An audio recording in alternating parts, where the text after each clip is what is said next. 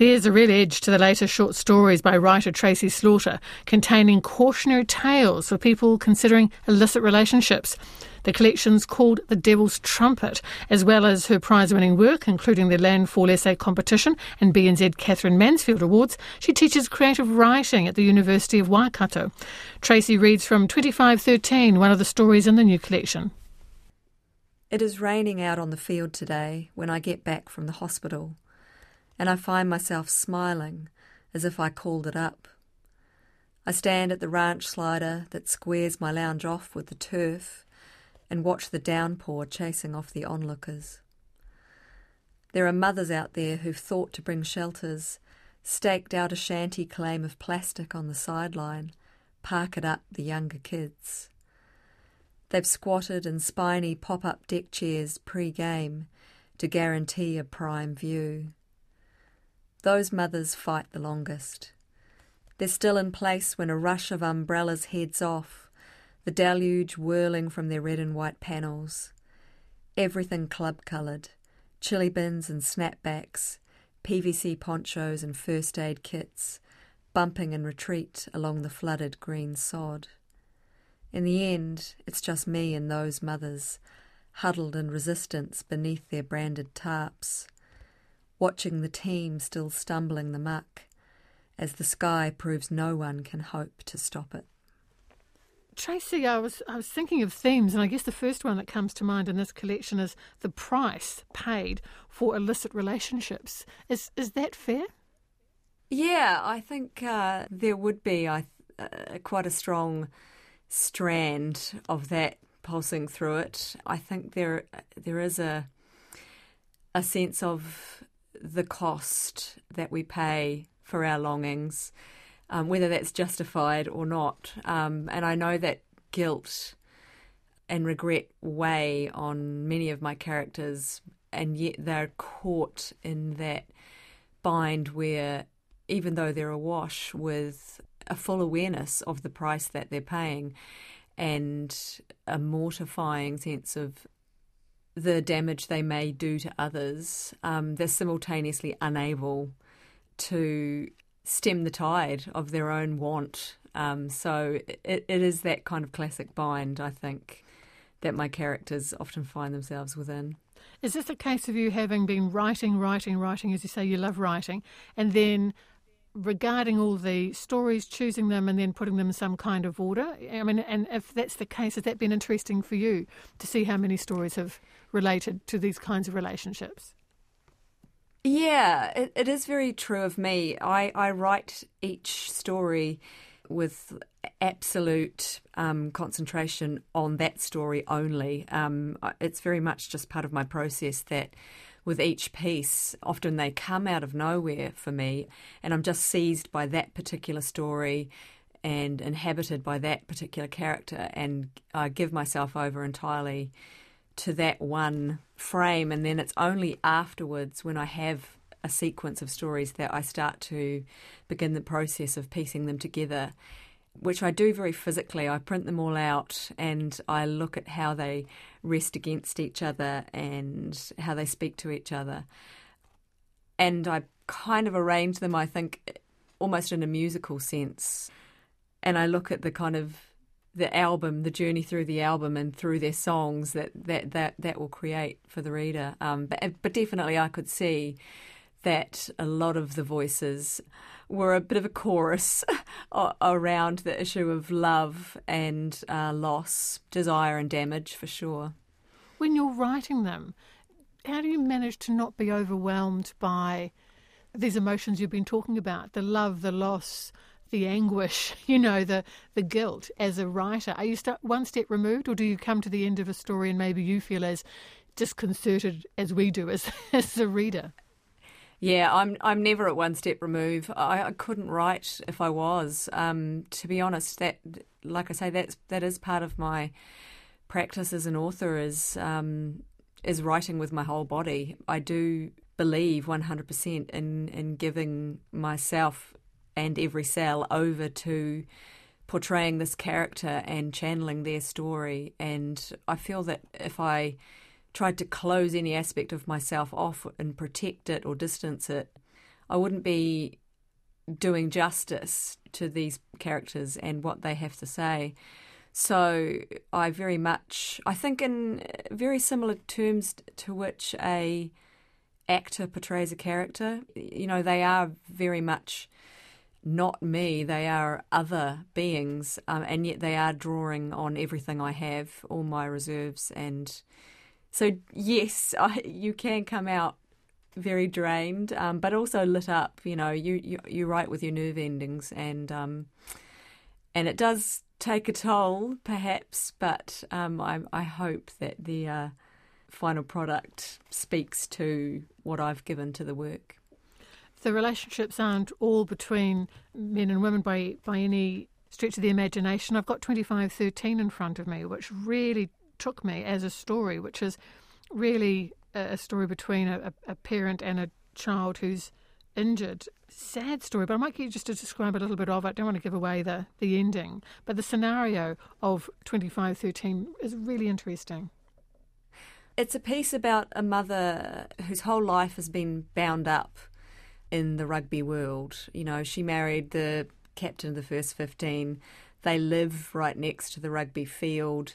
Her son has grown up immersed in the culture and become captain in his own right, and then he becomes a casualty of the game and becomes paralysed. And the story is set around bringing him home to this house, which looks onto the field, you know, where he was struck down. And um, yes, it's very much a story of maternal love and yeah, the sense of, of a whole life that's been bound up in this game and yet which has seen that the ultimate price be paid for it. But it still circulates around the club. It's very much um, about the friendship of the mother and one of the women who works over at the club, the woman behind the bar every night. So, yeah. Yes, that, that line in there, you know, your son's a legend. It's cost the family such a huge price, but hey, the son's a legend for, for the other players. Gosh, that got me. Yeah, I was very struck in writing that piece about, you know, some of the attitudes that we carry about, you know, injury and fighting on, and you know that that kind of mythic uh, idea that the body can always just battle through. You get struck with whatever casualty, and you can just keep forging ahead and taking tackles, but it's so desperately untrue. Um, and even, you know, the toughest um, characters, um, the heroes of the field, have, have been finding that recently, obviously. Some of your stories are really just a few paragraphs long. Uh, one of your longest, and not the longest, is If There Was No Shelter. And as soon as I saw the words in the very first sentence, no spoiler alert required, the white chairs, I knew exactly where we were. Yes, I think uh, you know. I again, I'm I'm really interested in what the body can take and in survival, um, how we are expected to just move on within wounded, shaken lives and take the aftershocks. Um, so I did set that story very much within kind of post quake life, although I don't name the city but it's it's very much again about a, um, a woman picking up the pieces post um, you know that kind of unspeakable disaster where the whole world is is turned over and shattered and yeah and I think I, I really wanted to explore and pay tribute to that kind of resilience um, where we are at a place where we have to move on um, we just have to keep putting one foot in front of the other, even as the ruins engulf us. Never tell your lover that his wife could be having an affair is a particular favourite story of mine. It's a, it's a, little short story. It is what it says in the title, kind of a, a cautionary tale, really. I mean, it's funny, but it's right on the money too. Thank you. Yeah, I think um, I've kind of taken on that kind of relationship from a whole series of different angles um, within the piece and looked at all sorts of uh, ways that that kind of adulterous relationship can be experienced, you know, both from the sense of it feeling like an everlasting love, like the kind of connection that uh, is worth all the sacrifice. And yet at the same time, I've looked at it from the angles of, you know, it, it being ironic and and comical in the sense of that story. Yeah, so both laughing at it and providing a kind of x-ray of its tragedy at the same time. Stage 3, very different story again. And often I tiptoe through these things, but you give us enough clues, I think, in the first couple of pages. Um, a young woman who has created an online character and then knocks her off. Was there a story that got you thinking about that? Do you remember?